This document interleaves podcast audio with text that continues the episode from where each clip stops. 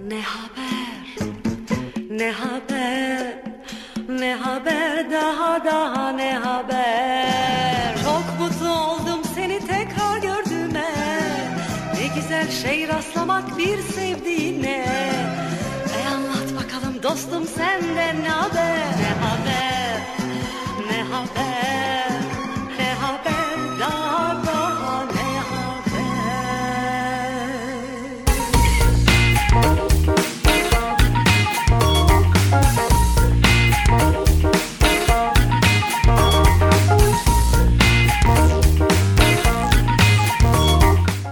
Yaşar Üniversitesi Radyosu, radyodan herkese merhaba. Ben Emir Salih Babamgül, Ne Haber programı ile sizlerle birlikteyim.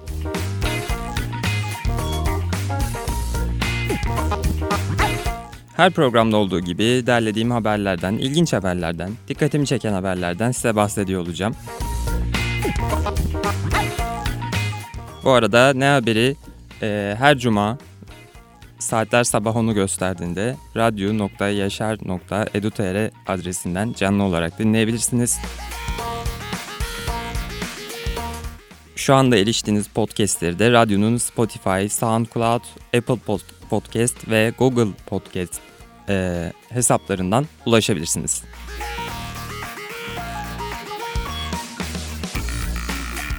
Şimdi çok fazla vakit kaybetmeden isterseniz sizin için bulduğum haberlere geçelim. Bu hafta biraz daha sağlık haberlerinin bulunduğu bir bataklığa düşmüşüm de diyebiliriz. Bataklık denir mi bilmiyorum ama genellikle sağlık haberleri bulmuşum. Nedenini bilemiyorum. Bunu da sonradan haberleri derledikten sonra fark ettim. Şimdi ilk haberimize göre araştırma yapılmış ve köpek sevgisi insanlarda bir ağrı sürecini hafifletiyormuş. Yani herhangi bir yeriniz ağrıyor. Sonrasında bu ağrıyı köpekleri sevdiğiniz zaman, köpeklerle vakit geçirdiğiniz zaman daha kolay atlatabiliyormuşsunuz. Bu sonuca nasıl varılmış diyeceksiniz doğal olarak. Amerika'da bir acil servise gitmişler. Demişler ki biz bir araştırma yapıyoruz. Daha doğrusu acil servisin araştırma süreci için kullanılması düşünülmüş. Sonrasında acil servise gelen hastalara bir değer verin demişler. Ağrınızı belirtecek. Mesela baş ağrısıyla da acil servise gittiniz. Dediniz ki başım ağrıyor. Orada bir görevlisi de dedi ki şu ana kadarki baş ağrılarınızı düşündüğünüzde baz aldığınızda bu baş ağrısını 10 puandan 1 puana, 1'den 10'a kadar bizim için bir belirtin demişler. Sonrasında gelen hastalar bu puanlamayı yapıyorlar. Daha sonra tabii ki köpekler acil servisin içine alınıyor ve burada bu ağrıyı yaşayan hastaya minik minik şirinlikler falan yapıyorlar. Morallerini yükseltici hareketler gerçekleştiriyorlar sanırım. Daha sonra 10 dakika içinde bu hastaya soruyorlar. Diyorlar ki şu an nasıl hissediyorsunuz? Hasta da diyor ki daha iyi hissediyorum. Genel olarak böyle olmuş. Baş ağrısı baz alınmıyor tabii ki. Farklı ağrılar da var.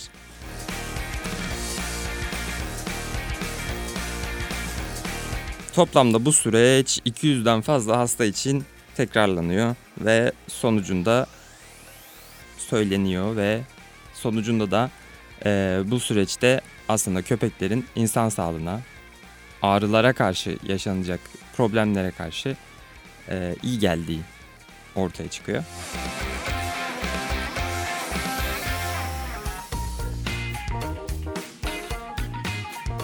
Evet, demek ki hayatımızın belli noktalarında köpekleri bulundurmamız gerekiyor. Belli noktalarında bulundurabilmek için de genel olarak bir evcil hayvan sahiplenmemiz gerekiyor diyebiliriz.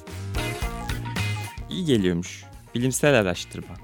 Onun da çıkışı böyle söylenebiliyor. Hani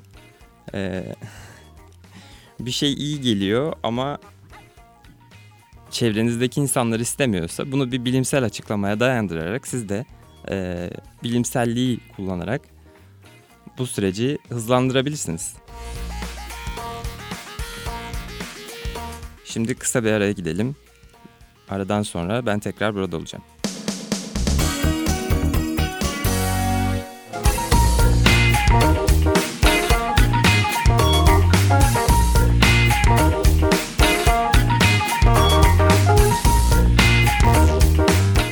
Aradan sonra birlikteyiz. Sıradaki haberimizde karıncalardan bahsedeceğim ama karıncalardan bahsetmeden önce ilginç bir detay daha vereceğim. Köpekler kanserli hücreleri, insanlardaki kanserli hücreleri tespit edebiliyorlarmış. Ben sıradaki haberin bir kısmından öğrendim bunu.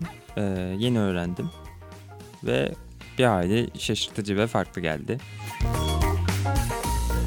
Bu yayında böyle sabahları yapılan, televizyonda yapılan sağlık yayınlarına benzedi şu anda. Keşke bir tane konuk bir hocamızı alsaydık. Bir tıp fakültesi hocasını birlikte konuşurduk, bu süreçleri değerlendirdik. Yayın sağlık haberleriyle dolmuş. Her neyse. Evet. Konuya geri dönelim. Köpekler kanserli hücreleri teşhis edebiliyorlarmış. Bu da tabii ki bir eğitim sistemiyle gerçekleşiyor ve köpeğin hareketlerine ya da işte verdiği tepkiye kıyasla deniliyor ki işte köpek burada kanserli hücrenin yerini tespit etmiş oldu. Büyük ihtimalle koku duyularıyla bu süreci gerçekleştiriyor köpekler. Ama köpekler haricinde kanserli hücrelerin keşfedilmesi için, insan vücudundaki kanserli hücrelerin keşfedilmesi için bir hayvan türü daha ortaya çıkmış yapılan deneyler sonrasında. Bu hayvan karınca. Karıncalar yapılan deneyler ve işte Pavlov'un sanırım bir köpek eğitimi vardı. Öncesinde köpeğe eti gösteriyordu. Köpeğin ağzı sulanıyordu. Aynı zamanda zili çalıyordu köpeğe eti gösterirken.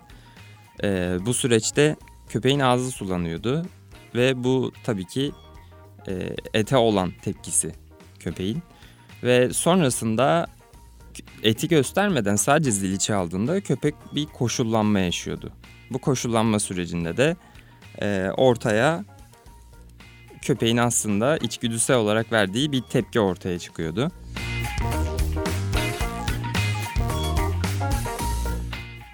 Aynı yöntem diyebileceğimiz bir yöntemi bilim insanları karıncalar üzerinde geliştirmişler. Kanserli dokuların kokusunu içeren bir sürece maruz bırakmışlar karıncaları ve sonrasında şekerli solüsyon vermişler karıncalara.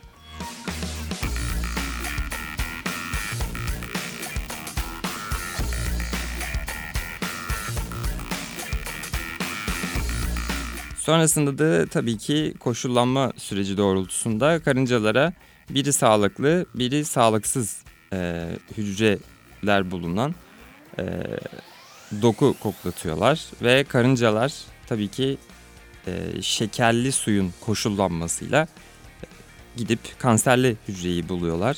Yani tercih ediyorlar iki seçenek arasında ve böylece karıncaları kanserli hücreleri bulabilmeleri için koşullamış oluyor bilim insanları.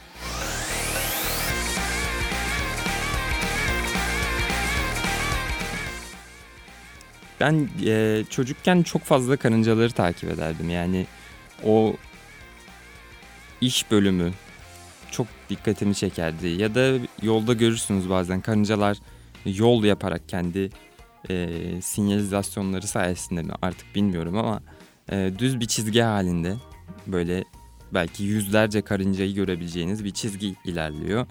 Ve o çizgiyi bir tarafına doğru takip ediyorsunuz başlangıçta. Ben hep takip ediyordum böyle. Ya yuvaya ulaşıyorsunuz ya da karıncaların yuvalarına taşıdığı avladıkları ya da yeni ölmüş bir hayvan vesaire. Kendi boyutlarında tabii ki hemen hemen Bazen bu değişebiliyor. Kendi boyutlarıyla tezat da olabiliyor. Ölmüş bir hayvanın leşi de olabiliyor. Karıncaları görebiliyordum ve bu süreç bir hayli farklı geliyordu bana. Yuvadan çıkan ilk karıncayı takip edip işte o yolun sonunda ilerleyene kadar, o yemeğe ulaşana kadarki süreçte o karıncaya bakıp sonrasında "Aa, evet, yemeği aldı, geri dönüyor" falan tarzı böyle ilginç ilgi alanlarım olmuştu. Bir ilgi alanı sayılabilir bence karıncaları incelemekte. Gayet zevkli oluyordu. Bir hayli zevkli oluyordu.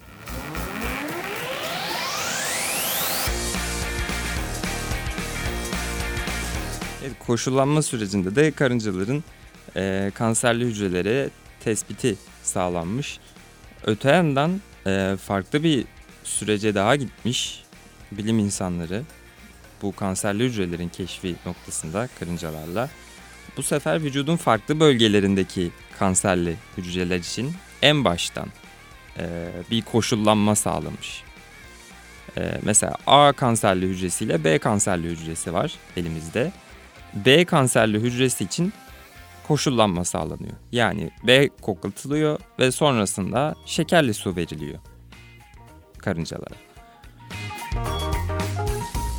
Daha sonra A ve B hücresi yan yana konulduğunda şekerli suya koşullanmak için B hücresini tercih ediyor karıncalar ve burada da iki kanserli hücrenin aslında birbirinden ayrılabileceğini de karıncalar tarafından görmüş oluyoruz. Tabii ki her yapılacak süreç öncesinde ya da nasıl söylenir kanserli hücre noktası değiştiği durumlarda diyelim farklı bir karınca grubunun kullanılması gerekiyor. Koşullanmış karınca grubunun kullanılması gerekiyor. Yani bir grup karınca, 30 karınca çıkıp işte bu ne ya, bir A kanserini bir B kanserini buluyoruz tabii ki diyemiyor. Onlar tek taraflı koşullanmış oluyorlar. Bu süreç doğrultusunda farklı gruplar olarak bu sürece katılıyor karıncalarda.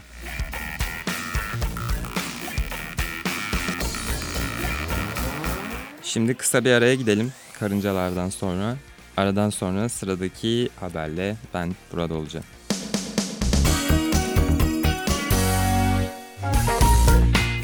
Aradan sonra tekrar birlikteyiz.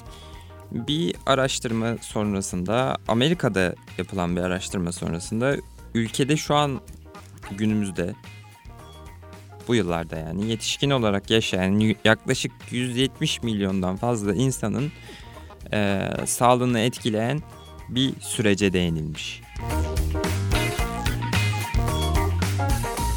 170 milyon kişi. Evet, yani hiç az değil bu sayı.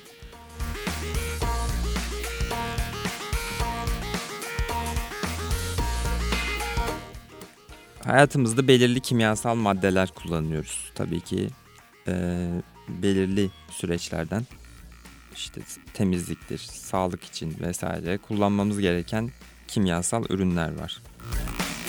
Ama geçmişte bu ürünlerin zararlı noktalarını keşfedilemeyen dönemleri olabiliyor.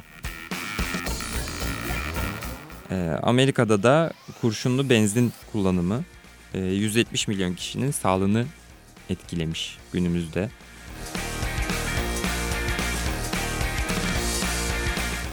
Yani çocukluk yıllarında o çıkıp koşulan, oynanılan, eğlenilen yıllarda kurşunlu benzin kullanan araçlardan oluşan bu kirlilik sürecinde çoğu kişinin, 170 milyon kişinin bu süreçten etkilendiği belirtiliyor.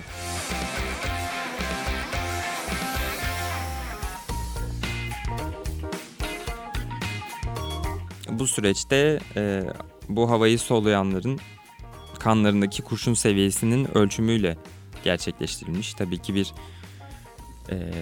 gözlem grubu dahilinde yapılıyor. Yani 170 milyon kişiden kan aldık. İşte hepsinin ne kurşun çıktı denilmiyor.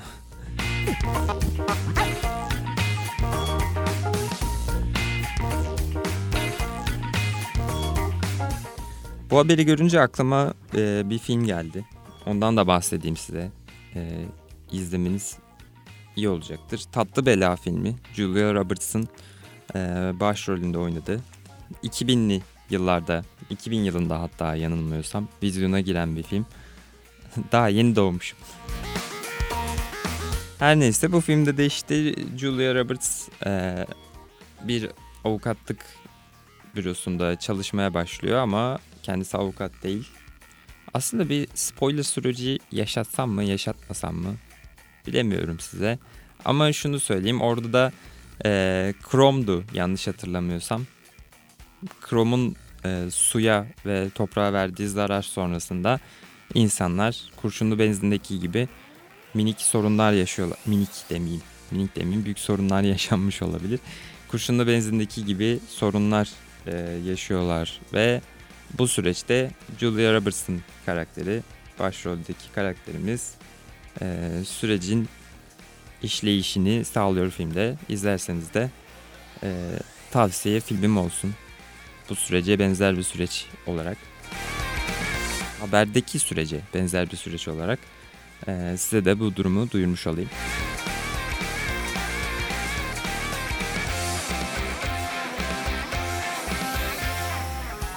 Ki bu kurşunlu benzinin aslında Amerika'da zararlı olduğunun fark edilme süresi de 1970'ler. Yani hemen hemen 50 yıl önce kaldırılmış, hani kullanımı, kurşunlu benzinin kullanımı kısıtlanmaya başlamış olsa bile 50 yıl sonra da işte bu sürecin, yanlış kimyasal içeriklerin kullanılmış olmasının sonucunu görmüş oluyoruz.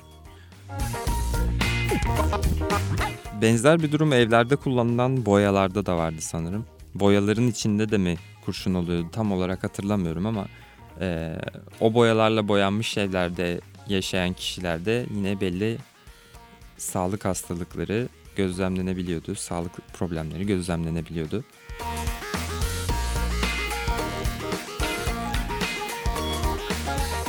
Şimdi kısa bir araya gidelim. Aradan sonra sıradaki haberle tekrar burada olacağım.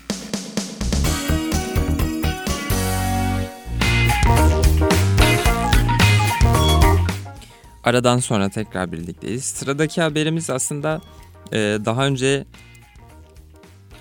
ilk sürecinde duyduğunuz bir haber büyük ihtimalle. Duymadıysanız da bahsetmiş olayım. 7 Ocak'ta Amerika Birleşik Devletleri'nde David Bennett isimli bir kişiye ilk defa bir domuz kalbi nakledilmişti ve belirli bir süre bu domuz kalbi sayesinde yaşamını devam ettirdi David Bennett.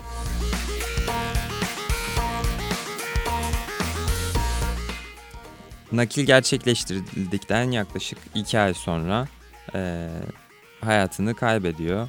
Burada hasta olan kişi.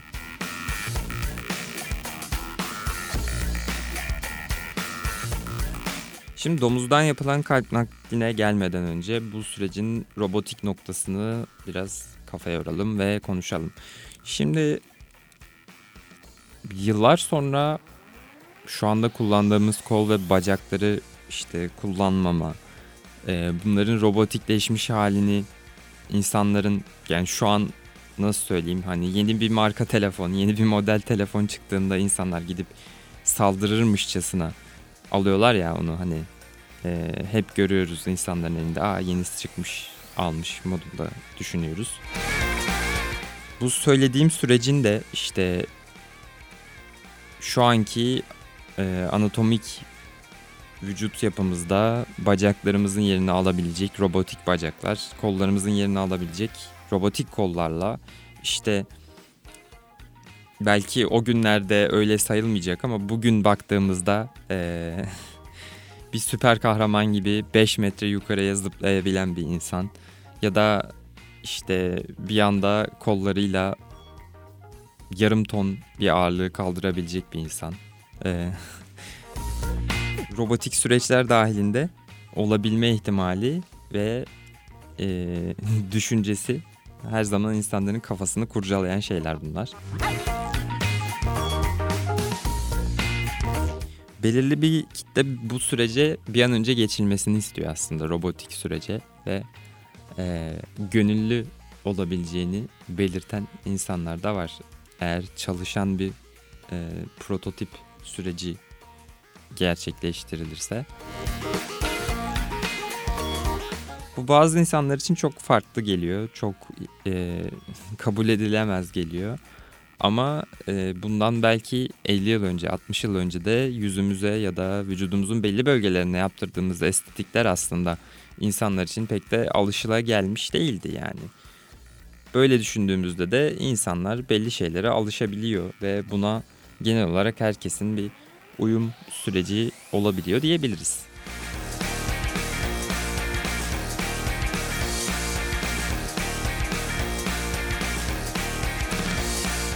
Bir üst nesle, yani annenizle, babaannenizle ya da onların anne ve babalarının yaşama ihtimalleri durumunda onlara gidip işte burun estetiği yaptıracağım ya da herhangi bir vücut estetiği fiziksel olarak yaptıracağım dediğinizde onlar tabii ki günümüzde bizim karşıladığımız kadar normal karşılamayacaklardır ve insanın olduğu gibi görünmesini daha çok destekliyor olacaklardır. Bizim bu süreç doğrultusunda işte estetiktir, insan vücudunda yapılan değişimlerdir. Bunları kafamızda normalleştirmemiz gibi belki de işte diyorum ki yıllar sonra robotik kollarla, bacaklarla belki hiç olmayan bir uzuv sistemiyle dengeyi daha iyi sağlayacak İnsanlar olabilir yani ve buna uyum da sağlanır gibi geliyor ama tabii ki her şey bir yana teknolojinin gelişmesi de bu süreçte önemli. Hızlı gelişmesi biz görebileceğiz mi? Hep gelen soru. Biz o günleri göreceğiz mi?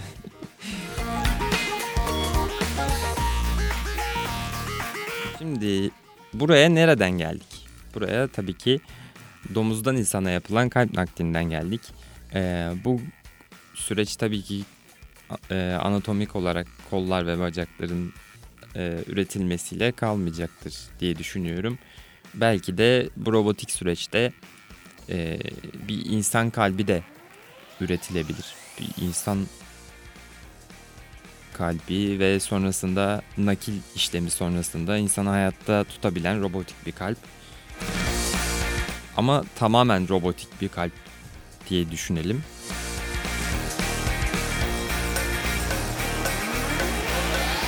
Tabii ki bu süreçte türler arası bir nakil işleminin denenmesini de yanlış bulmuyorum. İyi deneme ama ayrıca belirtilen bir süreç de var haberde. Nakil gerçekleştirildikten sonra bir bağışıklık sistemi süreci gerçekleşiyormuş insan vücudunda ve bu bağışıklık sistemi sürecini aslında domuzdan kalp nakli gerçekleştirilen David Bennett atlatmış. Yani vücudu bu kalple çalışmaya oryante olmuş diyebiliriz. Hani uyum sağlamış diyebiliriz. Ölüm sebebi tabii ki hala araştırma sürecinde ve net bir şey söylenmiyor bu kişiyle ilgili. Hani kalbinde yaşanan bir sorundan dolayı öldü ya da herhangi farklı bir sorundan öldü diye bir açıklama yok. Araştırması devam ediyormuş bu sürecinde.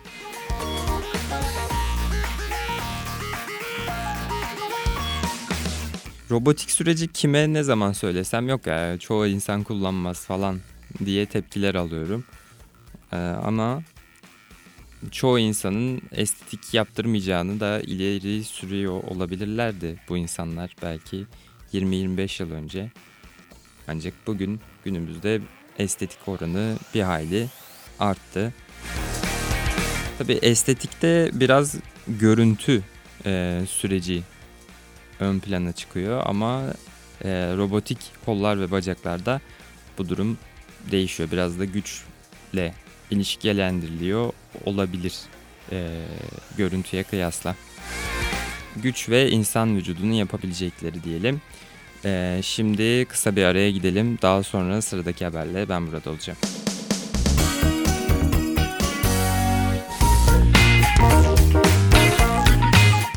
Aradan sonra tekrar birlikteyiz. Sıradaki haberimiz artık sağlık haberi değil. Evet, sağlık haberlerini geçtik ve sıradaki haberimiz de aslında yine ilginç, bir hayli ilginç bir süreçten bahsedeceğim.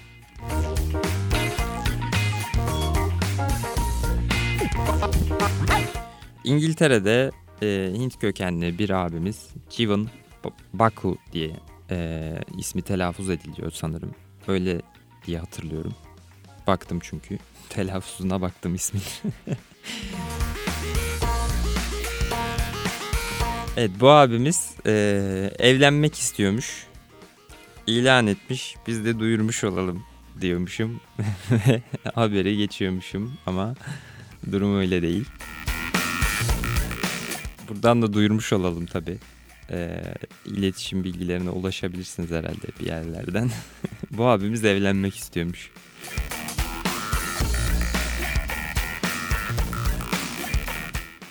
Evlenmek için ne yaptığını gelirsek, buraya kadar bu haber nasıl ulaştı, insanlara nasıl yayıldı, dağıldı diye düşünecek olursak da bildiğiniz reklam panoları şehirlerde gördüğünüz. Bizde genellikle yani şimdi taraf ayırt etmeksizin söyleyeceğim bir durum olduğu için korkmuyorum. Bizde genellikle belediye başkanlarının boy boy fotoğrafını gördüğümüz o reklam panolarında Jiwan Baku isimli abimiz Londra'da kendi fotoğrafını basarak sonrasında demiş ki, alt tarafına da bir not düşmüş. Evlenmek istiyorum, numaram bu, mailim bu, bana ulaşın. Bu süreçte de başarılı olmuş gibi görünüyor ama bunun sebebinin koronavirüs salgınında insanların biraz sosyal süreçlerinin etkilenmesine bağlıyor bu abimiz. Bir daha telaffuz edeyim, bir dakika, hazır olun. Jiwan Baku. Oldu galiba.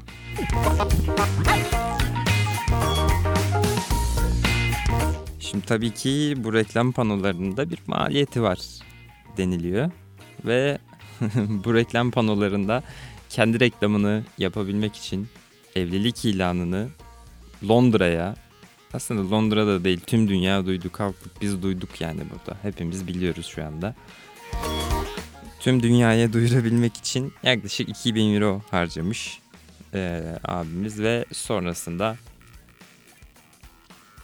teklifler gelmiş. Evet, yanlış duymadınız. Bu süreç sonrasında yaklaşık 50 kişi, iyi bu arada iyi, 50 kişi iyi, 50 kişi evlenme süreci doğrultusunda başvuru yapmışlar.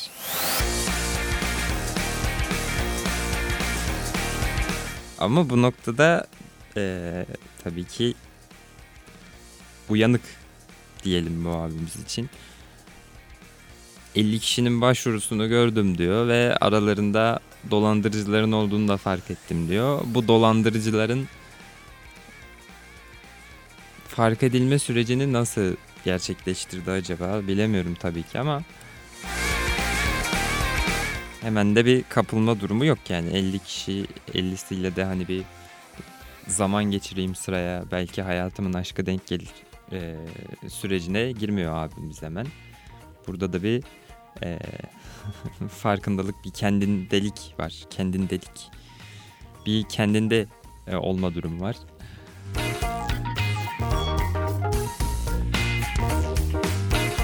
Bu galiba biraz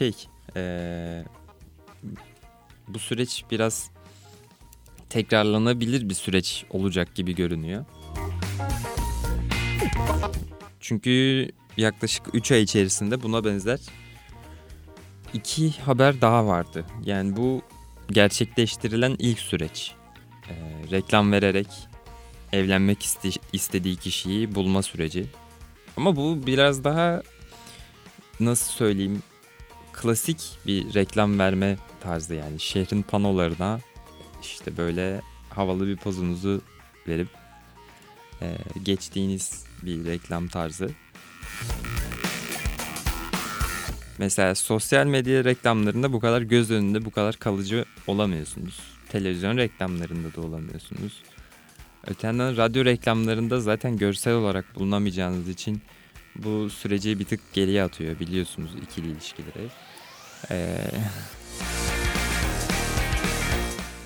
Sabah işe gidiyorsunuz işte bir hafta boyunca. Önünden geçtiğiniz afişte sürekli böyle yan gelmiş yatan böyle pozunu vermiş bir abimizi görüyorsunuz. Yani bir de dikkatinizi çekmese ikinci de dikkatinizi çeker diye düşünüyorum. Tabii bunun farklı bir reklam süreci olduğu için medyaya da yansıma durumu var. İlk yapan kişiler de yansıdı ama bundan sonra herhangi biri bu süreci işletirse tabii ki ki işletilmişti hani bu süreç birkaç defa daha birkaç kişi daha reklam vermiş aynı şekilde. Eğer işletilirse bu süreç tabii ki haber değeri olmaktan çıkacaktır. İlk yapanlar her zaman daha çok ilgi görür. Yani adamın aklına gelmiş, yapmış. Sonrasındaki süreci büyük ihtimalle tahmin etmiyordu kendisi de. Ama böyle bir durum var ya günümüzde.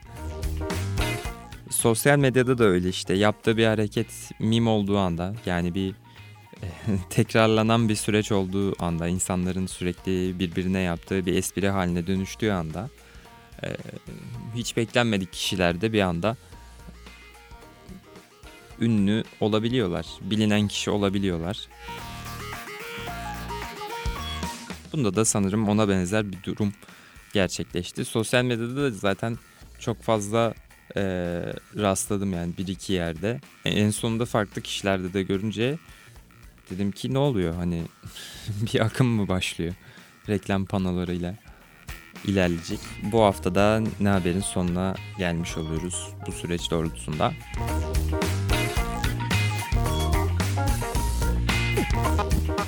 Ne Haber her hafta Cuma günleri saat sabah 10'da radyoda. Önümüzdeki hafta görüşünceye dek hoşça kalın. Kendinize iyi bakın. Ne haber? Ne haber? Ne haber? Daha ne haber? Çok mutlu oldum seni tekrar gördüğüme. Ne güzel şey rastlamak bir sevdiğine.